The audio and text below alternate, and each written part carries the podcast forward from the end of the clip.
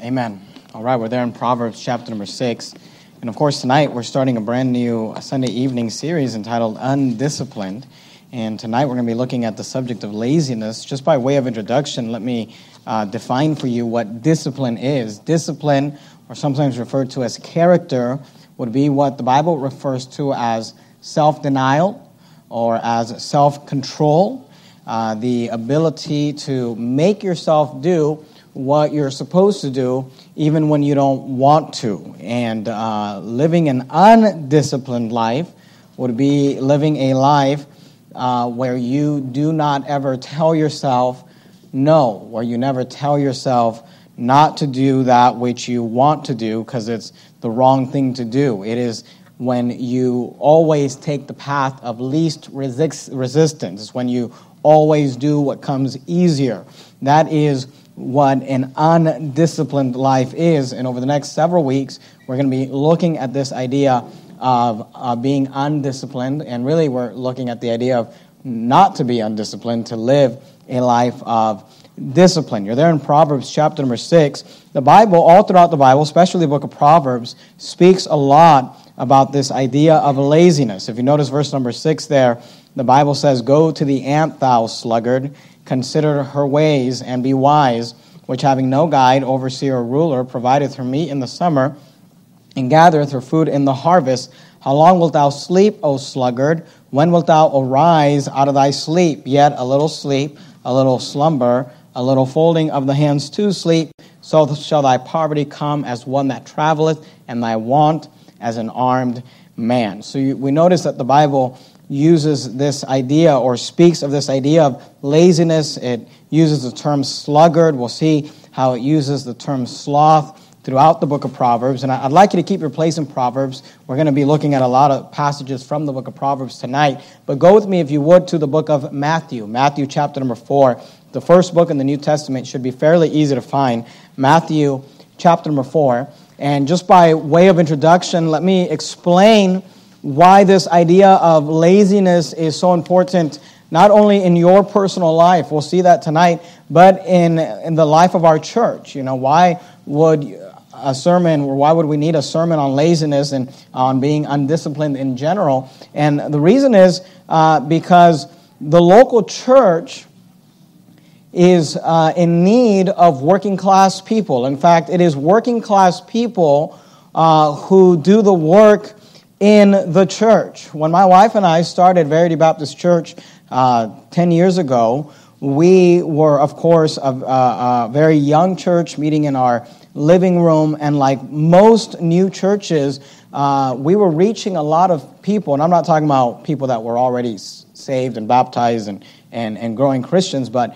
as far as a lot of the new people we were reaching, the new converts that were coming into church back in those early days, and, and we still have that to, to some extent today, of course, but uh, in those early days, we're reaching a lot of what you would call uh, lower class, uh, as far as economic class, poor uh, uh, people. And of course, we still love poor people, want to reach poor people. But in those days, and, and for newer churches in general, uh, it, it's very common to reach people that are not working. And we are reaching a lot of people that did not have jobs. They were living off the government, they were living off the welfare system, and you know, they were getting saved and baptized, and we were trying to help them and, and, and instill some things in them. And back in those days, I used to preach a lot on the subject of laziness and character and integrity and all those things.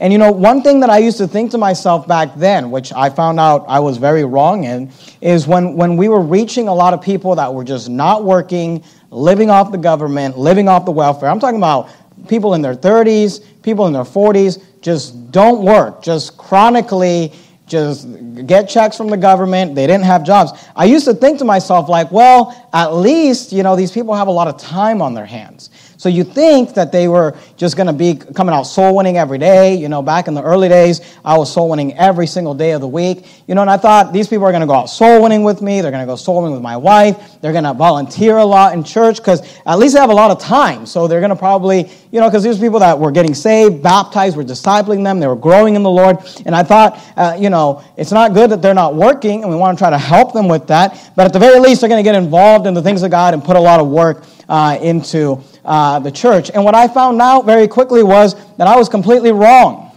It turns out people who don't work don't work for anyone, including God. They don't work at all. They don't do anything. And uh, what I found out as the church began to grow, I used to, I don't do as much anymore, I used to feel guilty because then we started having people come to our church that had jobs, that had careers, that ran businesses. And I was watching men who would go to work Monday through Friday, 10 hours a day, 8 hours a day, 10 hours a day. Moms that were busy homeschooling their children and busy about the, uh, the, the, business of their lives. And then they would show up for, to soul winning on Saturday. They show up for uh, cleaning. They show up for volunteering. And I used to feel a little guilty about that. And, and I'm obviously very appreciative of it. But uh, I, I started realizing something. It is the working class people who also work for the Lord. Uh, and a church cannot be filled with lazy people because lazy people are going to be lazy no matter how much time they have. And, and then, as that kind of idea began to cement in my mind, I realized that when God chose workers, He chose people who were already working. Notice there in Matthew chapter 4. Notice Jesus, if you remember the, the ministry of Jesus, Jesus went around doing what? Healing the sick, helping the poor, loving those who could not do anything for him, could not help him. But I want you to notice when Jesus went about preaching the gospel and, and, and, and, and, and doing things for others, he looked for poor people. But when he went around looking for volunteers, looking for workers to help him fulfill his ministry, you know what Jesus did? Jesus chose people who were already working.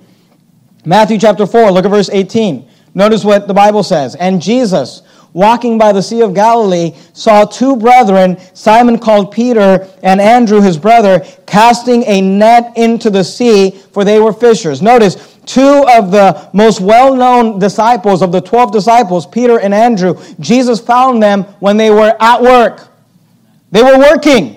They were casting a net into the sea, for they were fishers. And he saith unto them, Follow me, and I will make you fishers of men. It doesn't end there. Look at verse 20. And they straightway left their nets and followed him. And going on from thence, he, Jesus, saw other two brethren, James, the son of, uh, of Zebedee, and John, his brother. Here we have again two more very well known disciples, James and John, his brother, in a ship with Zebedee, their father, mending their nets. And he called them. Notice, these guys were getting off of work. And Jesus found them at their job and he said, You, you come work for me. Why did God choose? Why did Jesus choose James and John? Why did he choose Peter and Andrew? He chose workers who were already working. Notice verse 22 and they immediately left their ship and their father and followed him. And by the way, it's not just the fishermen. Go to Matthew chapter 9. Look at verse 9. Matthew chapter 9 and verse 9. And as Jesus passed forth from thence, he saw a man named uh, Matthew sitting at the receipt of customs. And he said unto him, Follow me. And he arose and followed him. You'll notice that Jesus had this habit of calling people to help him who were at work. In fact, it seems like he only called people while they were working. Why? Because it is the working class that will work for Jesus. It is the worker. And by the way, and I could spend the whole night on this. I'm not going to. You can go back to the book of Proverbs. But you could uh, uh, uh, find this throughout the Bible. You find Luke, who wrote the gospel according to Luke in the book of Acts, and he was a physician. You find Paul, who was a theologian, but yet, while out on the mission field, the Bible tells us that he worked as a tent maker. There's something about the fact that Jesus chose and God chose the working class, the working man, the working woman to help him in the ministry. Why? Because lazy people will not help you get anything done. When Jesus uh, when was born on this earth and God had to choose a man on this earth to be the father that would raise his son, the son of God, he chose a man by the name of Joseph who was a carpenter.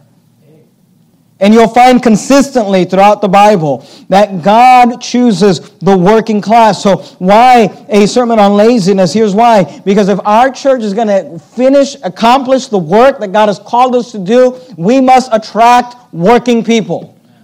I'm all for the poor. I'm all for the downtrodden. I'm all for those who need help. I'm all for loving them, helping them, discipling them, helping them grow. But when it comes to accomplishing the work that God has called us to do, we have to find working people. And you know what we should do is help raise a generation of workers. Amen. So, this is why we need sermons on laziness. This is why we need sermons on these issues. And tonight, I'd like to give you 10 characteristics. The Bible, is specifically in the book of Proverbs, gives us 10 characteristics of a lazy person. And we're going to go through them tonight. We'll go through them as quickly as we can. I'll give them to you in, in, in order, and I would encourage you to jot these down on the back of your course of the week. There's a place for you to take some notes if you don't have a baby sitting on your lap or something like that. And, you know, I'd like you to use these 10 characteristics as a checklist. Because here's what I've learned about laziness most people don't think they're lazy. And most lazy people don't think they're lazy. By the way, most fill in the blank people don't think they're fill in the blank. Most crazy people don't think they're crazy. That's why you try to help a crazy person and you're like, you're crazy. And they're like, no, I'm normal. It's like, no, you're not normal. You're crazy. Crazy people don't know they're crazy. Lazy people don't know they're lazy. Uh, rude people don't know they're rude. Proud people don't know they're proud. It's hard to see your issues in a mirror. But the Bible tells us that there are 10 characteristics of a lazy person. And you got to ask yourself tonight don't, don't just roll your eyes at me and say, well, this sermon isn't for me. I'm not lazy. Just because I roll out of bed at 11 a.m. every morning, that doesn't make me lazy. Uh, you know, you got to look at the, the checklist from the Word of God tonight and ask yourself, am I lazy? Or maybe you should ask yourself, am I lazy in, these, in any one of these given areas? For those of you that are parents, you got to look at this checklist and ask yourself are your kids lazy?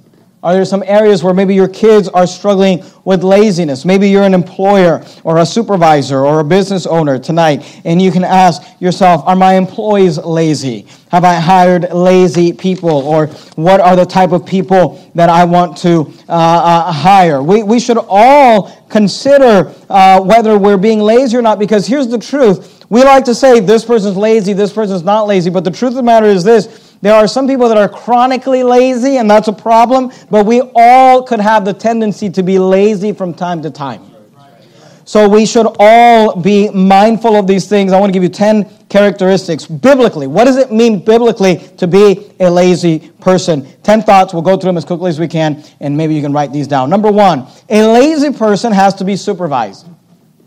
A lazy person, according to the Bible, is someone that has to be supervised. Notice there, Proverbs chapter 6, where we started tonight, in verse number 6. Proverbs chapter 6 and verse 6, the Bible says this Go to the ant, thou sluggard. Consider her ways and be wise. Here, God is looking at a lazy person. He calls him a sluggard. A slug is a, uh, an insect, an animal that does not move very quickly. And he's using this as a term uh, to refer to a lazy person. He says, You ought to consider the ant. Go to the ant, thou sluggard. He says, uh, Consider her ways and be wise. Now, what should we consider from the ant? Here's what we should consider. Verse 7 Which having no guide, overseer, or ruler, provideth her meat in the summer, and gathereth her food in the harvest. You say, what does it mean to be lazy? Or if you're asking the question, am I lazy? Are my children lazy? Are my employees lazy? You ought to consider this. Can they work without supervision? Can you work without supervision? Keep your place there in Proverbs. We're going to come back to it. Go to the book of Ephesians, Ephesians chapter number 6. Matthew, Mark, Luke, John, Acts, Romans, 1st, 2nd Corinthians, Galatians, Ephesians. Ephesians chapter number 6. See, the ant, uh, we're told, is not a sluggard. It's not lazy. And the first characteristic we're giving is that with no guide, no overseer, no ruler, no manager, no supervisor just watching them and looking over them. They are able to accomplish their work. See, a lazy person has to be supervised. A lazy person cannot work on their own. They are unable to do what they need to do on their own. By the way, We'll see it later on in the sermon, but this is why lazy people cannot be business owners. This is why lazy people cannot be supervisors. This is why lazy people cannot be bosses. This is why lazy people cannot be put in charge. Because a business owner has to be able to get out of bed and go to work without somebody uh, standing over them making sure they clock in.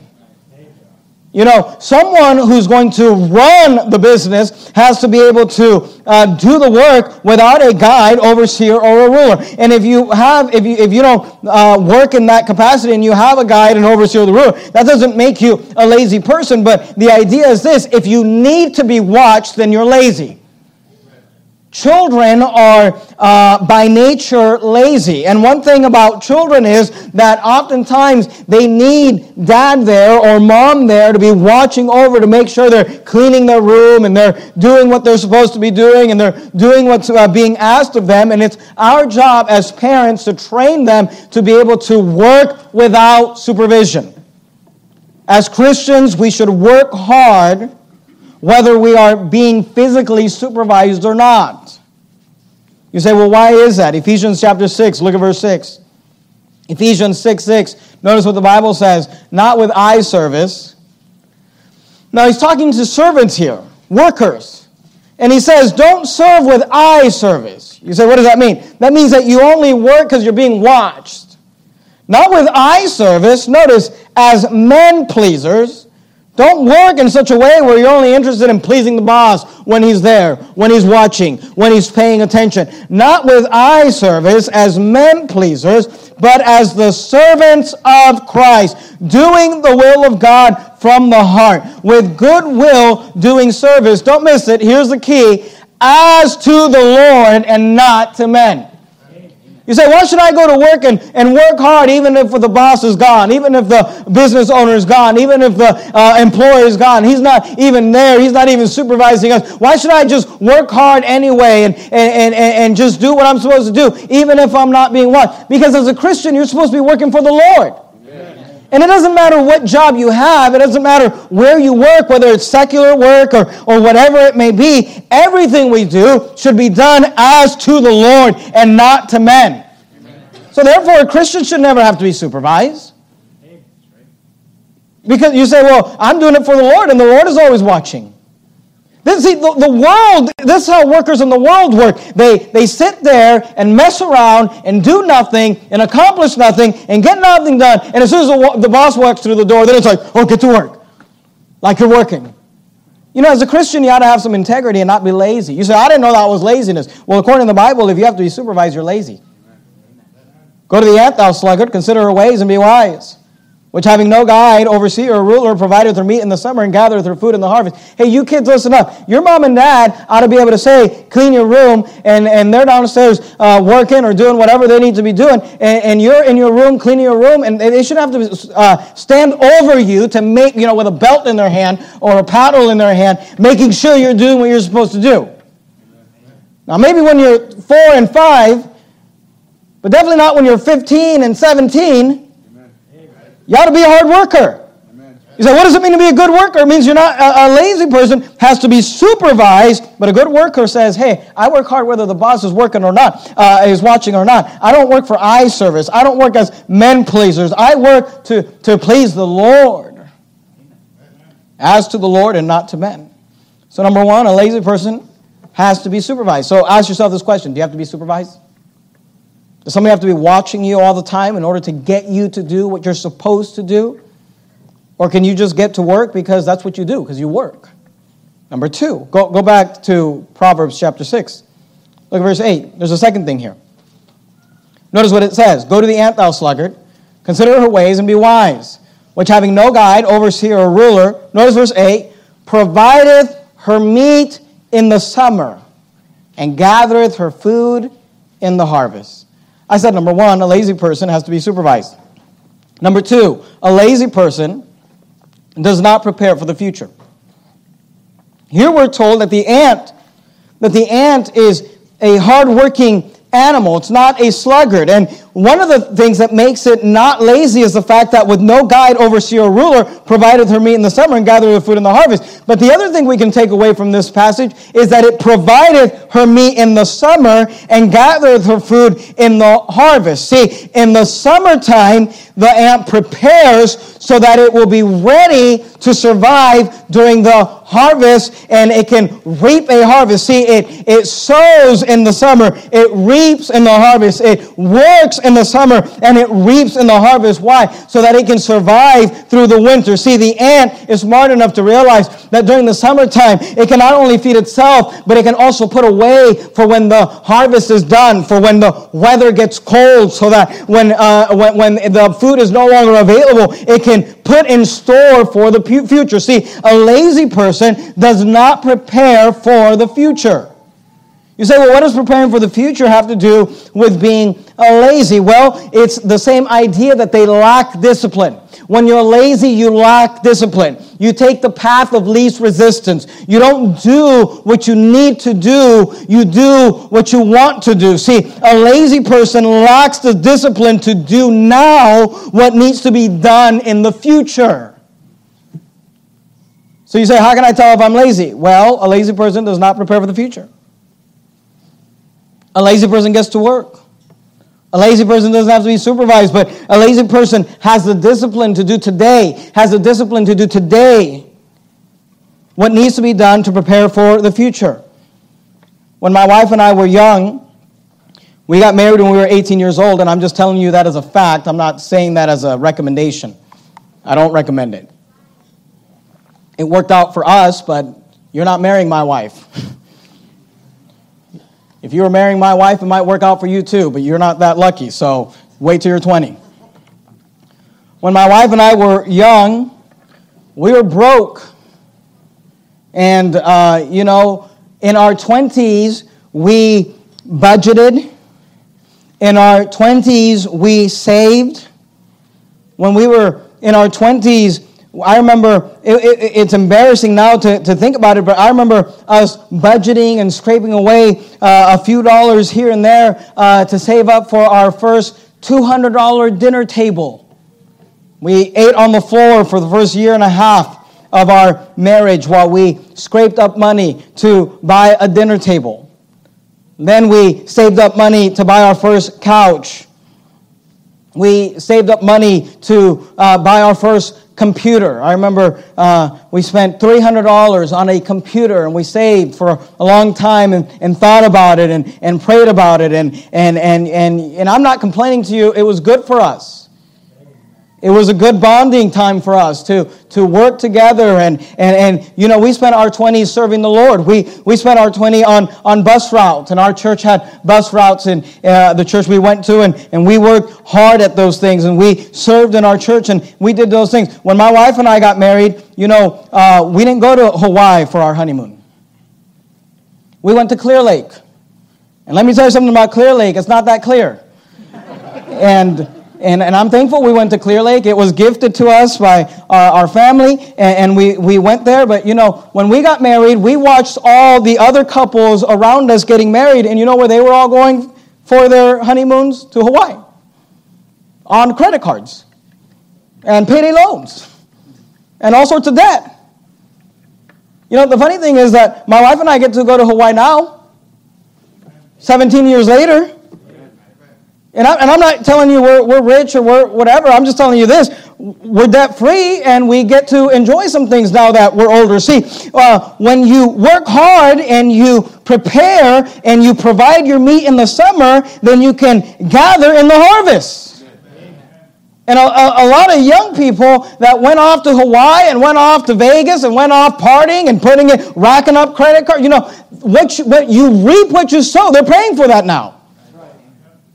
And, and, I'm not mad at you if that's the place you're in. I'm just telling you that uh, we must realize that we have to develop some discipline, and sometimes we have to say no today so we can say yes tomorrow. Amen.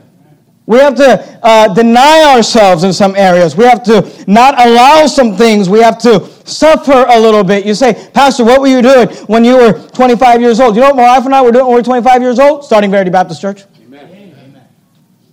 And, and, and, I'm not saying this in an arrogant way, and I don't mean this in an arrogant way, and I hope you understand, but you get to reap today the work we put in 10 years ago.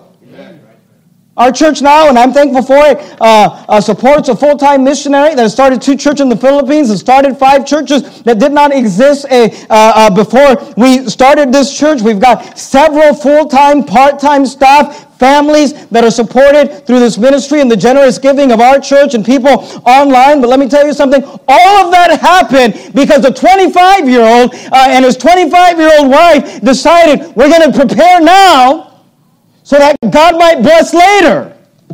See, a lazy person can work hard and not be supervised, and a lazy person does not prepare for the future. But a hardworking person says, I'm going to deny myself today so that I can reap the benefits later. Got to work hard. Go to Proverbs uh, 6, look, at verse 9. Let me give you a third one. I said number one, a lazy person has to be supervised. Number two, a lazy person does not prepare for the future. Here's number three, a lazy person, and this one should be kind of obvious, but a lazy person sleeps a lot. You know what lazy people are addicted to sleep? Proverbs 6, look verse 9. How long wilt thou sleep, O sluggard? When wilt thou arise out of thy sleep? Yet a little sleep, a little slumber, a little folding of the hands to sleep. So shall thy poverty come as one that traveleth, and thy want as an armed man. You know, lazy people are addicted to sleep. Proverbs 20. Look at verse 13 if you would. You're there in Proverbs 6. Flip over to Proverbs 20. Now, let me say this oversleeping, and I'm talking about when you normally don't, can be an indication of some things. Sometimes, look, sometimes you need to get some rest. And, and, and we understand that. Oversleeping, if, if you're not someone who's just constantly sleeping away the days and you find yourself uh, uh, having a season in life where you're oversleeping and you normally don't, uh, that can indicate some things. First of all, it can indicate a physical problem. You may be sick or have some sort of a physical ailment, and maybe your body needs to get some rest, uh, or, or you need to get, get something checked out. You know, we understand that. Sometimes oversleeping can uh, can, can, can, can indicate an emotional problem. When people are depressed or discouraged, they tend to sleep a lot. And if you find yourself sleeping a lot, it may be an indication of an emotional problem. Sometimes it's exhaustion, just not getting enough sleep. Sometimes people go through uh, seasons, and even here in the ministry, we'll have uh, seasons of uh, uh, uh, during the ministry when things are just hectic and there's a, a lot going on and there's a, a lot to be done, and we're just getting up early and staying up late and, and just not getting a lot of sleep, you know, all night, overnight, overnight. And sometimes you just have to sleep. You just have to, you know, turn the phone off and just allow yourself to, to sleep for a while. So I, am not, uh, I'm not advocating that you you not get sleep. And by the way, I would say this I, I also advocate that people get enough sleep. Now, there are some people, uh, and they're lucky or blessed or whatever, and they can live off of four or six hours of sleep, and God bless them, but the average person needs seven to eight hours of sleep. And I'm not for burning the candle at both ends and, and, and, and, and those types of things. You know, you got to get some rest. You got to take care of your body. That's I'm, when I talk about sleep, that's not what I'm referring to. Uh, but, but I will say this there are some people who are just chronic sleeping in, sleeping late, sleeping long periods of time, and, uh, and it's not they're sick or not feeling well. It's not that they've had a busy uh, uh, season and, and they need to uh, uh, just rest. It's not that they're discouraged and, and, and, and just, uh, and by the way, I, I don't think that's something you should stay in either. You should try to fix that and get some help with that. but it, it's, it's not any of those things, it's that they're just chronically sleep a lot. Well, when you chronically sleep a lot, that's an indication of something too laziness. Proverbs 20 and verse 13, notice what God says. He says, Love not sleep. Sleep is not something you should be in love with. Love not sleep. You need it. You should get it. You should get enough of it. If you, if you feel like you need more than, than normal, then it might be indicating something. But just chronically in life, you shouldn't be the person who just sleeps in every day, takes naps every day, goes to bed early every night, and just, why, why do you sleep so much? You, you say, I'm tired. You didn't do anything. And God says, love not sleep. Lest thou come to poverty, open thine eyes, and thou shalt be satisfied with bread. Uh, with bread. Chronic sleeping in, chronic uh, sleeping through the day uh, is an indication of laziness. Proverbs 19, look at verse 15. Here's the interesting thing about people to, that sleep a lot is that laziness begets more laziness. Sleeping begets more sleeping. Look, if you allow yourself to get into this habit of sleeping in, sleeping in, sleeping in, you'll, you'll, you'll say, oh, I'll just sleep in a little bit and I'll feel fine. But you'll start sleeping in every day and it'll just become a thing till you decide, I need to stop this. It, laziness begets more laziness. Proverbs 19, look at verse 15. Proverbs 19, 15. Slothfulness casteth into a deep sleep. Isn't that interesting? Now, you would think hard work casts into a deep sleep. And the Bible says that a hardworking person, that they have good sleep and, and they get a good night's rest. But the Bible here tells us that slothfulness, laziness, casts into a deep sleep, and an idle soul shall f- suffer hunger. You know what the Bible says? The Bible says the more you sleep, the more you want to sleep. You say, why is that? Because it's the path of least resistance. It's what comes easy to your body. Say, well, how do I deal with it? How do I take care of it? You have to force yourself to get up. You need to set an alarm. You need to set two alarms. You need to set three alarms. You need to set an alarm next to your bed. You need to set an alarm that you have to walk up, uh, you get out of bed and into the restroom to shut it off. you know, you need to write angry things on your mirror and say, get up, lazy bum, whatever you got to do. I read about a guy who was trying to break the habit of laziness. And he was some sort of a computer programmer type guy. And he developed this software where, uh, and this was a guy that, that wrote and had, you know, Instagram followers and all sorts of things. And he developed some software where every day at a certain time, every morning, um, if he did not get up and manually put in a password, um, to turn this program off, it would automatically, every morning at a certain time, send a message to all his followers on Instagram, Facebook, everywhere saying, if you are reading this, is because I was too lazy to get up and turn off the program and I slept in or something like that, some embarrassing thing. And it took, and it got him out of bed. And the, the point is this that laziness begets more laziness. The more you sleep, the more you want to sleep. Slothfulness casteth into a deep sleep, the Bible says.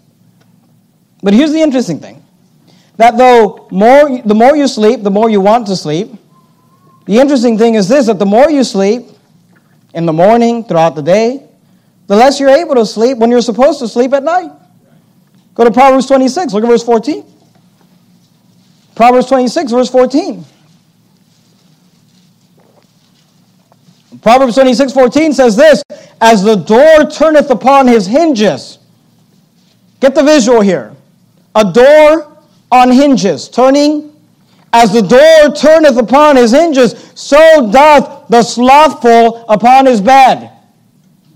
Now, look, I understand that there are some physical reasons why people may have, you know, uh, uh, the inability to go to sleep at night. And I'm not saying that everybody that can't sleep at night, this is the problem, but the Bible tells us here very clearly that there are some people, they just turn all night long. They can't go to sleep. They're, and, and, and the reason is they weren't active enough throughout the day. They just haven't been active enough. The Bible says that as the door turneth upon the hinges, so doth the slothful upon his bed. If you say, I just have trouble sleeping at night, maybe you didn't do enough during the day. I can't sleep at night. Get on the elliptical. Get on the treadmill. Work up a sweat. Get yourself tired. Slothfulness casteth into a deep sleep. The more you sleep, the more you want to sleep. But the problem with that is that the more you sleep, the more you can't sleep when you're supposed to sleep. So then you stay up all night on Facebook and YouTube and messing around doing stupid things, and then you're sleeping in the morning. And you're lazy. You're undisciplined. Laziness begets more laziness. Go to Proverbs chapter number 10. Proverbs chapter number 10. I said number one, a lazy person has to be supervised. Number two, a lazy person does not prepare for the future. Number three, a lazy person sleeps a lot. Number four, a lazy person cannot be counted on. Proverbs 10, look at verse 26. As a vineyard, uh, uh, as a, excuse me, as, a, as vinegar to the teeth. Now, the idea here is that vinegar can be irritating. He says, as vinegar to the teeth and as smoke to the eyes. Again, the idea is that when somebody's blowing smoke in your eyes, or if you're standing in front of a campfire and the, the, the smoke is blowing into your eyes, it's very irritating to you. As vinegar to the teeth and as smoke to the eyes, so is the sluggard to them that send him. So, what's the idea? Here's the idea. When a boss, when a parent, when an employer gives a task to a lazy person, it becomes as irritating as smoke is irritating when it blows into your eyes, as, vinegar, as drinking vinegar to your teeth. So is the sluggard to them that send him. See, a, uh, a lazy person cannot be counted on. They, you can't count on them. You, send, you give them a task, you give them a responsibility, you give them something to do, and, and you can't count on them to do it. So is the sluggard to them that sent him. I, I, I, have learned quickly over the last 10 years of ministry to be able to identify people, and I'm thankful for it. There are some people that you just, you, you know, they volunteer to do something, you give them a task to do, you give them something to do, and, and you know it's going to get done. I mean, you can just give it to them and forget about it. You know they're taking care of it. They've got it taken care of. No issues, no problems. If it's not done, they're in an emergency room somewhere or they're dead. Because they're just someone you can count on. And then sometimes you've got well meaning, lazy people. Pastor, I'll, I'll do that. And you're kind of like, oh, okay. Because you know there's a 50 50 chance it's not going to get done. Because you know there's a high probability they're not going to show up, they're not going to do it, it's not going to be done, no one's going to take care of it. Look, that's laziness. We should be the type of person that when you're going to do something, when you give your word, when you say I'll be there, when you say I'll take care of it, when you say I'm going to do it, you can it, it can it's as good as done. 1 Corinthians 4 and verse 2 says, Moreover, it is required in stewards that a man be found faithful. And look, I understand from time to time we drop the ball. Everyone does. Something happens. You're stuck in traffic. You're, you're, you're, you know, you're, you get a flat tire, whatever. We all fail from time to time. But when you're the type of person that like 50% of the time you do what you say you're going to do, you're lazy. That's laziness. It's a lack of discipline. It's a you the, your problem. And look, I'm not mad at you. I'm trying to help you. Your problem in this life is that you constantly take the path of least resistance. You do what comes easy. But the great things in life are not easy. Amen. Like we talked about this morning, raising godly children is not easy. Having a good marriage is not easy having a great career and, and, and, and starting a good, a good business. These things are not easy. A lazy person cannot be counted on. We, as stewards of God, must be found faithful, the Bible says. We, we, we, the word faithful means we can be counted on. You, you ought to develop, the Bible says a good name is rather to be chosen than great riches. Look, you ought to develop a, a, a, a, a, a, a uh, reputation in your life. I mean, and I'm not going to name names. Obviously, I'm not going to name names. But we've got men and women in this church that I know when they say, Pastor, I'm going to take care of this, I mean, I can literally just forget about it and know it's going to get done. And half the time, it gets done way better than I would have done. Look, at work, guys, that's who you want to be. You want your boss to be like, I can give it to him and forget it. It's done. Not, I got to follow up. I got to look at it. I got to ask. I got to do this. I got to do that. And obviously, um, in work, we always you always have follow up and accountability, and we get all those things. Uh, but you need to be someone who can be counted on, who can get it done. Because to the guy that sends you, it's irritating. Look, you kids, don't, don't you know? Your dad says take the trash out. 30 minutes later, the trash is still there. You're like, what happened? Oh, I, I started to do this, and then the dog wagged the tail, and I got I got distracted. You don't want to be that guy. Don't be that guy. We train, we, train our kids, and I, I, love my kids, and, I, and, and I'm, I'm, I'm, trying, I'm not trying to discourage them, but sometimes I, I follow up with them, I'm like, what happened? And like, oh, this happened, this happened. I tell them, is that, is that the worker you want to be? Is that, that the type of employee you want to be? Always got an excuse for why you couldn't get it done, why it couldn't be done, why, why it didn't happen? As vinegar to the teeth and a smoke to the eyes, so is the sluggard to them that send him. A lazy person cannot be counted on. Number five, go, go to Proverbs chapter 12. Proverbs chapter 12. See, maybe your definition of laziness is different than the biblical definition of laziness.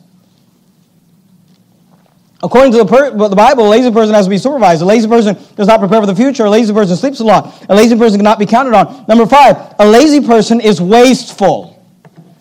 Proverbs 12, look at verse 27. Proverbs 12, 27. The slothful man roasted not that which he took in hunting. But the substance of a diligent man, the word diligent is a, is, means hard worker. It's a biblical word for uh, diligent man is, is, is a hard worker in the Bible. Notice, the slothful man, that's the lazy man, roasted not that which he took in hunting. Now, what is that if not waste? You go hunting, you kill an animal, but then you're so tired you don't actually cook it and eat it. Just goes to waste. The Bible says that the slothful man roasted not that which he took in hunting, but the substance of a diligent man is precious. Go to Proverbs 18, look at verse 9. See, the substance of a diligent man. A hardworking man, they, they value things, it's precious to them. Proverbs 18, verse 9, he also that is slothful in his work, don't miss this, is brother to him that is a great waster. What is he saying? He's saying being slothful and being a great waster, they're, they're brothers. These things go hand in hand. Lazy people are wasteful people. You say, why is that? Here's why. A lazy person does not value things because they didn't work for it. The substance of a diligent man is precious. That's why kids don't care. Oh, the lights are on, the air conditioner's on, the door to the garage is open, the front door's open, the back door's open. Nobody cares. You know who cares? Dad cares. I'm air conditioning the whole stinking neighborhood. Shut the door. You know why? Because I pay the bills. The substance of a diligent man is precious to him because when you work hard for money, you don't want to see it wasted. You know why lazy people are wasteful? Because they don't value the worth of things, so they don't work for anything. A lazy person does not value things. They do not value what they work for because they didn't work for it. Go to John chapter 6, Matthew, Mark, Luke, John. John chapter 6. Let me give you a gospel example of this. John chapter 6. But let me, let me just say this while you turn there. Mom and dad, this is why you don't want to develop a welfare mentality in your home. Where you just give things to your children and give them all these things. Give, give, and give, and give, and give. You say, why? Because it, when they don't have to work for anything, they, they never learn to value anything. Everything's always given to them. You know, I tell these stories about my wife and I having to save up money for this, save up money for that, save, do this and do that. You don't think we had parents that could have bought us those things? You say, why didn't your mom and dad buy you those things? Because they, they, they looked me in the eye when I got married at 18 years old and they said, oh, you want to get married when you're 18? All right, well, we're cutting off the umbilical cord, buddy. Go provide for that wife. I'm glad they did. I'm glad they didn't bail me out. I'm glad they, uh, uh, my parents and, and my wife's parents let us struggle a little bit and work hard for some things and develop some character. Why? Because you learn to value something. A lazy person is wasteful because they don't value what they didn't work for. John chapter 6 and verse 24 the Bible says this, when the people therefore saw that Jesus was not there, John 6 24, neither his disciples, they also took shipping and came to Capernaum seeking for Jesus. And when they had found him on the other side of the sea, they said unto him, Rabbi, when camest thou hither? And Jesus answered them and said, Verily, verily, I say unto you, ye seek me not because ye saw the miracles, but because ye did eat of the loaves and were filled. I want you to get the context here. And earlier in the chapter, Jesus had fed the 5,000. He gave a free meal to the 5,000. In John 6:22, the Bible tells us that we're now in the day following. So this is the day after. Jesus fed the 5,000, and that night he crossed the, the, the lake there and, and, and he got out of town. They woke up the next day and they realized Jesus wasn't there and they went and followed him. And when they got there, they asked him, Where did you go? Why did you leave? And Jesus responds, verse 26 Verily, verily, I say unto you, ye seek me, not because ye saw the miracles, but because ye did eat of the loaves and were filled. Now, notice verse, uh, uh, uh, here Jesus is referring to the fact that they're looking for a free meal. He fed them yesterday, and now they want him to feed them again. He, get, he fed the 5,000 with, with the loaves and the fishes, performed the miracle. And now they're looking for another handout. Now, here's the interesting thing that Jesus identifies the fact, he says, because ye did eat of the loaves and were filled. He said, That's the only reason you're here. That's the only reason you're following me. You want a free handout. I gave you a free meal yesterday, now you want a free meal today. Here's the interesting thing about the passage is that later on in John chapter 6, Jesus preaches this hard sermon. Look at verse 60. Many, therefore, of his disciples, when they heard this, said, This is a hard saying, who can hear it? When Jesus knew in himself that his disciples murmured at it, he said unto them, Doth this offend you? Uh, now, here's the interesting thing. Look at verse 66. John 6, 6, 6. From that time, many of his disciples went back and walked no more with him. Here's what's interesting the people who didn't work for anything, and who were just looking for a handout, they also just walked away from Jesus. No problem. Once he didn't feed them and he preached something they didn't like, they went back and walked no more with him. You know, these people did not value the ministry of Jesus because they weren't working in his ministry, they were just there for a handout. And look, at our church, we believe that we should not make the house of God a house of merchandise, and we believe that everything we do around here should be free and we shouldn't uh, charge for anything, and, and we don't charge for any of those things. But let me just say this sometimes there's a tendency when you give stuff away for people to not value it, to take advantage of it, to develop this welfare mentality, this spiritual welfare mentality, and to not appreciate it. Look, we need to be careful about not appreciating the things that you have. And, and people equate this. They think, oh, well, you don't sell anything at church, so therefore you should give me stuff for free. No, understand this. Selling and giving you things are two different things. We can say we don't sell anything at Verity Baptist Church and never give you anything. Do you understand that? Now, we give a lot of stuff away. We just gave a bunch of t shirts away. We give lots of stuff away. We give everything away. We don't, we don't care. But don't develop this welfare mentality. See, people come to church like this and they're like, oh, this is a nice t shirt. And it says thank you. Can I get five more? So I can give them away for Christmas? So I can give them away to all the church members that quit the church that I'm still friends with? It's like, no! This is for our church people. Amen. And look, and I'm not mad at you. I'm just telling you, sometimes when you don't pay for something, you don't value it. Now, that doesn't mean that we're going to start charging for things. I'm just saying you got to be mindful and, and, appreciate the things that people give you. Look, and I understand it. I, I, I get it. People get flat tires. things don't work out and, and, and, and all those things. But you know, we have events here. We put on these events, married couple sweetheart banquets, and all sorts of things that we put all this money into. And people just, you know, 20 people just decide not to show up. We pay all this money to, to you know, they say they're going to come. We pay all this money to, to buy them food. And, but, you know, but if we were like the old IFB church and charge them 20 bucks to come to the event, they would show up.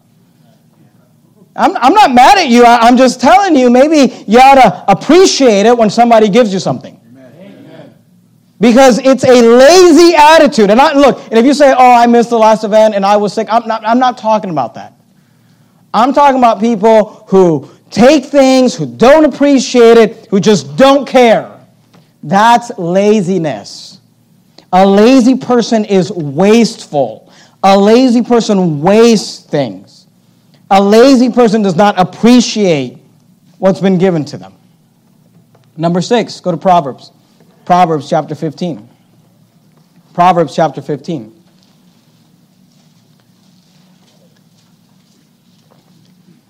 Here's another characteristic of a lazy person a lazy person always has an excuse. You know what lazy people always have? They don't have much, but they always have a reason why they can't do something, why they can't accomplish something. Proverbs 15, verse 19. Notice what the Bible says The way of the slothful man is an hedge of thorns. Now, how can this be? This verse doesn't even make sense. How can the way of a sloth, like, do slothful people walk in a hedge of thorns? No. The idea is this that anywhere a slothful person goes, there's a hedge of thorns.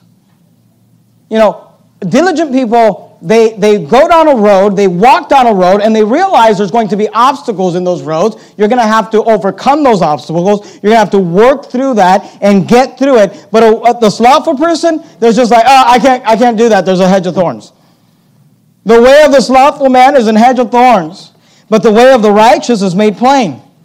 Look at Proverbs 20, look at verse 4. Proverbs chapter 20, verse 4. Why will a slothful person not go down uh, and do what they're supposed to do? Because there's a hedge of thorns. I mean, there's a hedge of thorns there. What could I do? Um, gone around it? Gone over it? Gone through it? Cut the thing down? Do something? I couldn't do it. There's a hedge of thorn. Proverbs 20, look at verse 4. The sluggard will not plow by reason of the cold. I would have plowed, but it was too cold. Therefore shall he beg and harvest and have nothing. Proverbs 22, look at verse 13. The slothful man saith, There is a lion without, I shall be slain in the streets. And I think here, the book of Proverbs is being a little sarcastic. Why didn't you go to work? Well, there's a lion out there. A lion out there on the street? Well, somewhere out there there's a lion. Proverbs 26, 13. The slothful man saith, There is a lion in the way, a lion is in the street. And look, the idea is this that a lazy person always has an excuse. They always have a reason why they can't, why they can't do something, why they can't accomplish something, why they can't get it done. Look, lazy people don't know they're lazy. So they, they think, no, no, not, I'm not lazy. It's just the lion was in my way. No, no, I'm not lazy. It's just the hedge was there. No, I'm not lazy. It's just a little cold today. A call to go soul winning on Saturday. The lion was out there. There's always a reason. Look, look, do you know that there's always a reason? There's always a valid reason for you to not do whatever you're supposed to do? You know that Pastor Jimenez, the pastor of the stinking church, always, if I needed to, could come up with a valid reason why I couldn't show up to church on Sunday night? I mean, every week. I could, sorry guys, I didn't make it. I know you guys all showed up for church on Sunday night. I didn't make it because, you know, here's the thing there's this lion, and, and then it was really hot, and then there was a hedge of thorns, and then, you know, but, you know, after a while, you just start to realize, I think the guy's just lazy. And you'd be right. Lazy people always have a reason why they can't do something. Go to Genesis 49. Keep your place in Proverbs. We're coming back to it. Genesis 49. You say, what do diligent people do? Diligent people use resourcefulness and initiative. They, they look at obstacles and they don't see obstacles as obstacles, they see obstacles as opportunities. Here is an opportunity for me to think a little, to be resourceful, to take some initiative, and to try to get something done. In the Marines, they use this term improvise, adapt, and overcome. You're not allowed to just say, well, there was an obstacle. You may have to improvise a little. You may have to adapt a little. You may have to overcome the thing. In Genesis 49 and verse 22, if you study the life of Joseph, and I'm not, we're not going to do it tonight, of, of course, but if you study the life of Joseph, you'll find that Joseph was a very hardworking man. Everywhere he went, he worked hard. He got things done. Everywhere he went, he got promoted.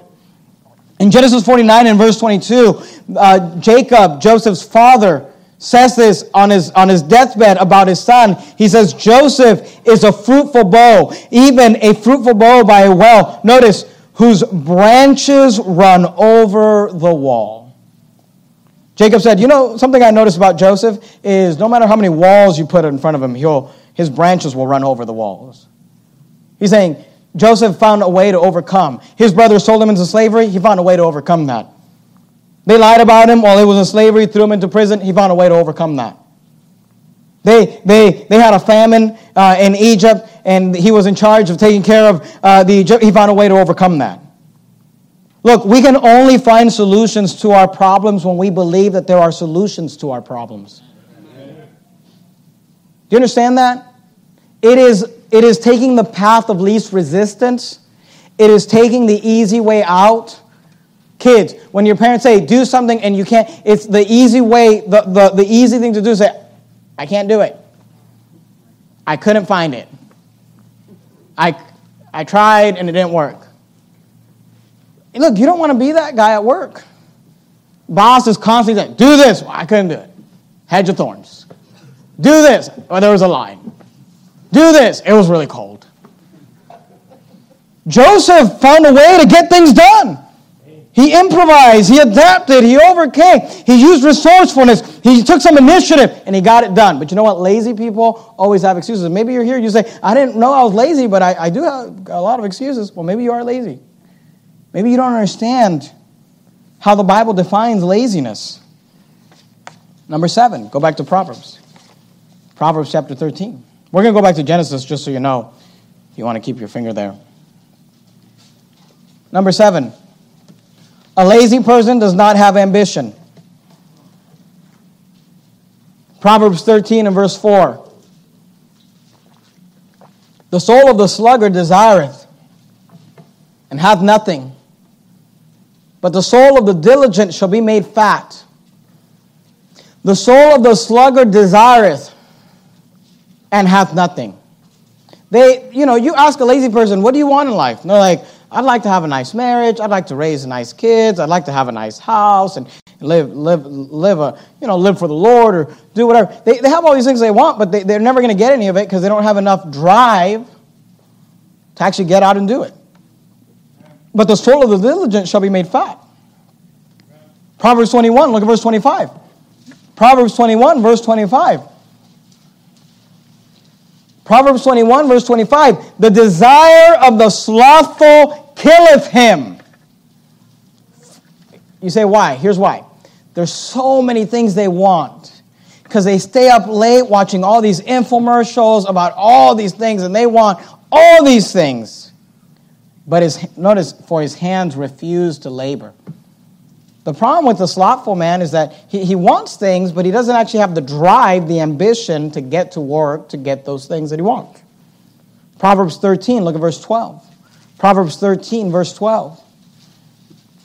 Proverbs 13, verse 12 says this Hope deferred maketh the heart sick, but when desire cometh, it is a tree of life. Hope deferred. The fact you say, I wanted something, but that got deferred, I didn't get it, I can't get it, that maketh the heart sick, the Bible says. That can be discouraging. But see, a lazy person does not have the ambition, they do not have the drive, they do not have the desire to get up and do something. And look, we, we should all have amb- some sort of God given ambition in your life. I hope every, every father walked out of here this morning with some ambition to raise some kids for God. I hope every mother has a, a drive in her that says, I want to raise these children for the Lord and I want to do something great for God. But look, all of us, all of us should have some ambition. But, but let me just say this, especially men. I mean, God gave you this thing called testosterone. You're supposed to want to go out and, and, and, and hunt something, kill something, conquer something, overcome something, provide and protect. It's what God gave you. Sometimes I look at these young men today and I look at men in general and I'm looking at uh, a 38 year old man who's spending 12 hours a day playing video games and I'm thinking to myself, what are you doing? Look, when I was a child, I spake as a child, I understood as a child, I thought as a child. Sometimes you got to wake up, grow up, go to work, get something done, get some drive in you, get some ambition in you to accomplish something. Not everyone is vision driven. I understand that.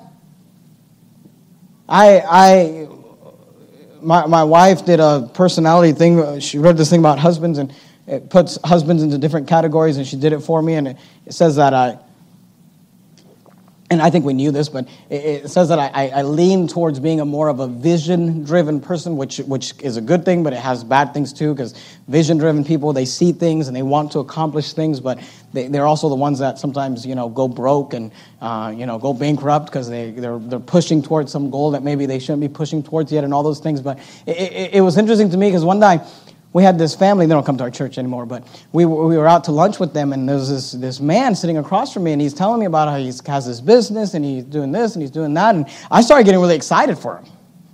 And he's telling me about this business he's starting, he's doing this and that, and, I, and I'm just like, man, that's a great idea, you know, and you could do this, and you could do that. And I started giving him all these like marketing ideas, and, and, and you could do this, and you could provide this service, and I was, I was just reading this book about this and that, and I'm telling him all these things, and he's just looking at me like,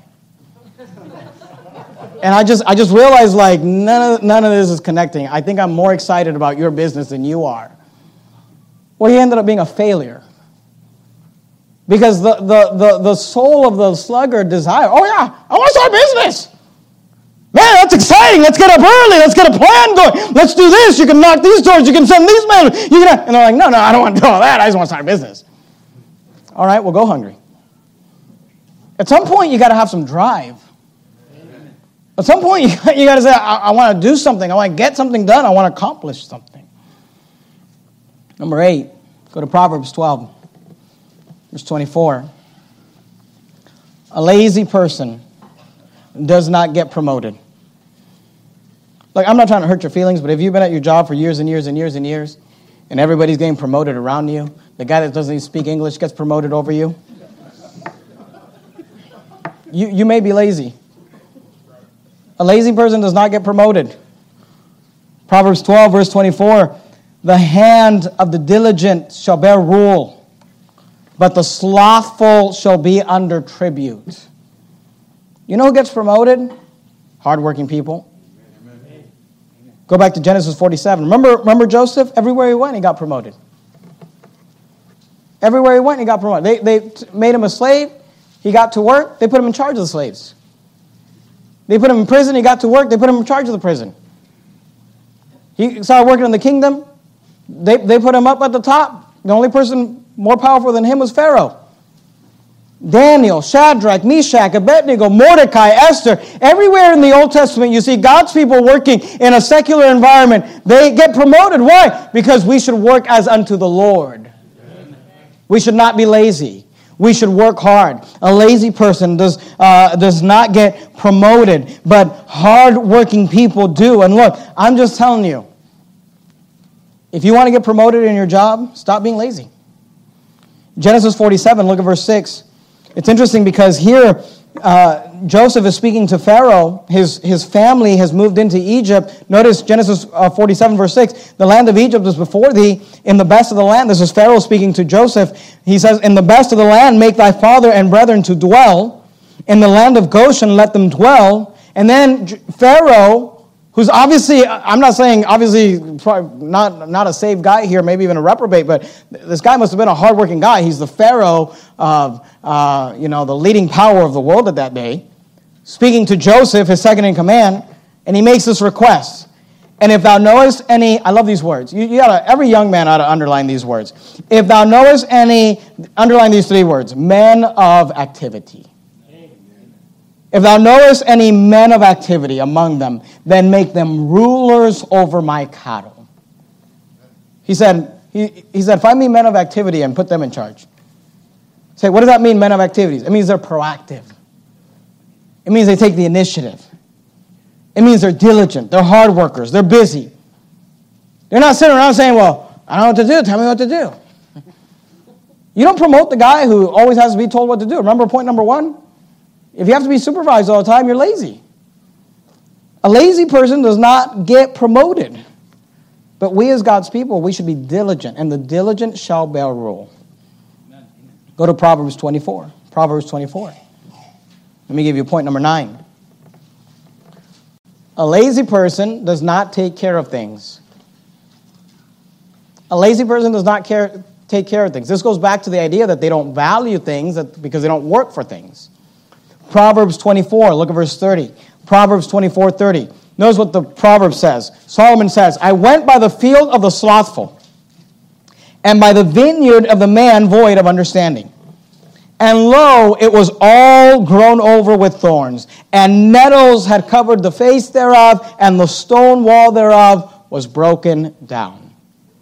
Here, uh, Solomon tells us that he went by the field of the slothful, the lazy man. He went to his house and he, he, he looked into his backyard. He looked into his field and he says it was all grown over with thorns and nettles had covered the face thereof and the stone wall thereof was broken down.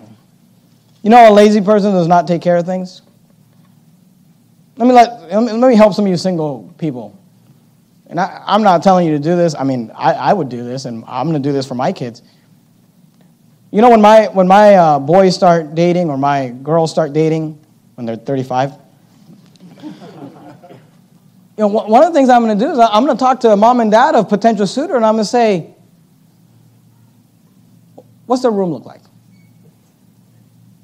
What's their car look like? I might, start, I might show up at their workplace and just kind of look at what, what, what does their desk look like? I'm just telling you, lazy people are dirty people. They're not tidy. They don't take care of things. They, everything around them is a mess. Why? There's only one word for that is laziness. In fact, diligent people oftentimes can't get to work in messy environments. Sometimes they have to clean things around them just to be able to think clearly. But the Bible here says a lazy person does not take care of things. I went by the field of the slothful, by the vineyard of the man void of understanding, and lo, it was all grown over with thorns, and nettles had covered the face thereof, and the stone wall thereof was broken down. Sometimes we're driving through poor neighborhoods or ghetto neighborhoods, and uh, unfortunately, it seems like you only see this in the ghetto neighborhoods. It irritates, it frustrates me. And I'm driving somebody's in front of me, and you just see them throw some piece of trash out the, the window. Some empty cup or some whatever. And you know, every time that happens, I just think to myself, that's a lazy person. They're so lazy, they can't even just take their own trash to a trash can. They they lack so much discipline that they think that they can just throw trash on the floor and someone will pick it up. But by the way, this is why you go down ghetto areas and they all have trash everywhere because a bunch of lazy people live there. Yeah. And you know what? Everybody's house in your neighborhood, and I'm all for living in ghetto places. I live in ghetto places. Let everybody's house look like trash, but you pick up your place. Amen. Keep your place nice. We're, we, don't, we, we, don't, we don't really have the Taj Mahal here. We don't have church in the nicest part of, uh, of, of the neighborhood. But you know what? Let, let that place look like a mess. Let that place look like a mess. And let Verity Baptist Church look good. Amen. Because we work hard around here and we value what we have and we want to take care of it. Don't, don't be this person that does not take care of things, that doesn't value things, that just destroys things. And look, I understand. We, we have things to use them. You can take it to an extreme as well, where you want your house to be some museum or something. Look, you, you purchase things, tools to use them, get the use out of them, but also care for them. Don't destroy them. Number 10. Go to Proverbs chapter 6, where we started. I said number one tonight, a lazy person has to be supervised. Number two, a lazy person does not prepare for the future. Number three, a lazy person sleeps a lot. Number four, a lazy person cannot be counted on. Number five, a lazy person is wasteful. Number six, a lazy person always has an excuse. Number seven, a lazy person does not have ambition. Number eight, a lazy person does not get promoted. Number nine, a lazy person does not take care of things. Number 10, a lazy person will be poor. Now, not all poor people are lazy, but all lazy people are poor. Proverbs 6, verse 9. How long wilt thou sleep, O sluggard? When wilt thou arise out of thy sleep? Yet a little sleep, a little slumber, a little folding of the hands to sleep. Notice these words So shall thy poverty come as one that traveleth, and thy want as an armed man when you're lazy, your, po- your poverty is going to travel with you. They've done studies of these poor people that win the lottery, get millions of dollars, and within years they're poor again. Broke. Why? Because it's not about the opportunity, it's not about the things you have, it's about your character. Amen. Proverbs 20, look at verse 13. Proverbs 20, verse 13. Proverbs 20, verse 13 says, Love not sleep lest thou come to poverty, Love not sleep, lest thou come to poverty. Open thine eyes, and thou shalt be satisfied with bread. Proverbs 19, verse 15. Proverbs 19, verse 15. Slothfulness casteth into a deep sleep, and an idle soul shall suffer hunger. You know, a lazy person will be poor. A lazy person will not succeed in life. You come down to Verity Baptist Church on a Saturday morning. Come down here around 9:30, 9:45, 10 a.m. By the grace of God, you'll see this auditorium filled with 100, 100 110, 120 people. And you know what you'll find it filled with? You won't find it filled with the people that have no jobs. You think it'd be filled with people that had no jobs and had nothing to do. You think they'd want to get out of the house and just go soul winning on a Saturday. But that's not what you'll find. You know what you'll find? If you went through here on a Saturday morning and interviewed some of the men and women that show up for soul winning, you know what you'll find? Men who got up every day and worked eight hours, 10 hours, 12 hours, Monday and Tuesday and Wednesday and Thursday and Friday, and they showed up for soul winning on Saturday women who were busy about the work of the home all week long, raising their children, and they showed up to soul winning on Saturday. You say, why is that? Because the workers are the ones that work for the Lord. Amen. So don't be lazy. Ask yourself. Look at these 10 areas and ask yourself, am I lazy?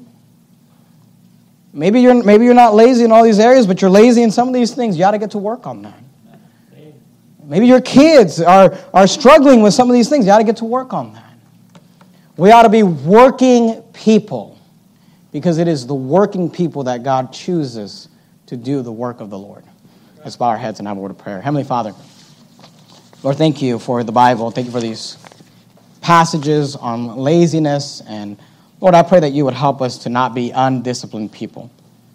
Help us to be people who live disciplined lives Help us to work hard, not be lazy. And Lord, in the areas where we're lazy, in the areas where we are struggling, I pray you'd help us to get to work on that, to break those habits and to begin to make them better. And Lord, I do thank you for a church filled with working men and women. I, I, I think it can truly be said of Verity Baptist Church, this is a working church. And Lord, we thank you for it. In the matchless name of Christ, we pray. Amen.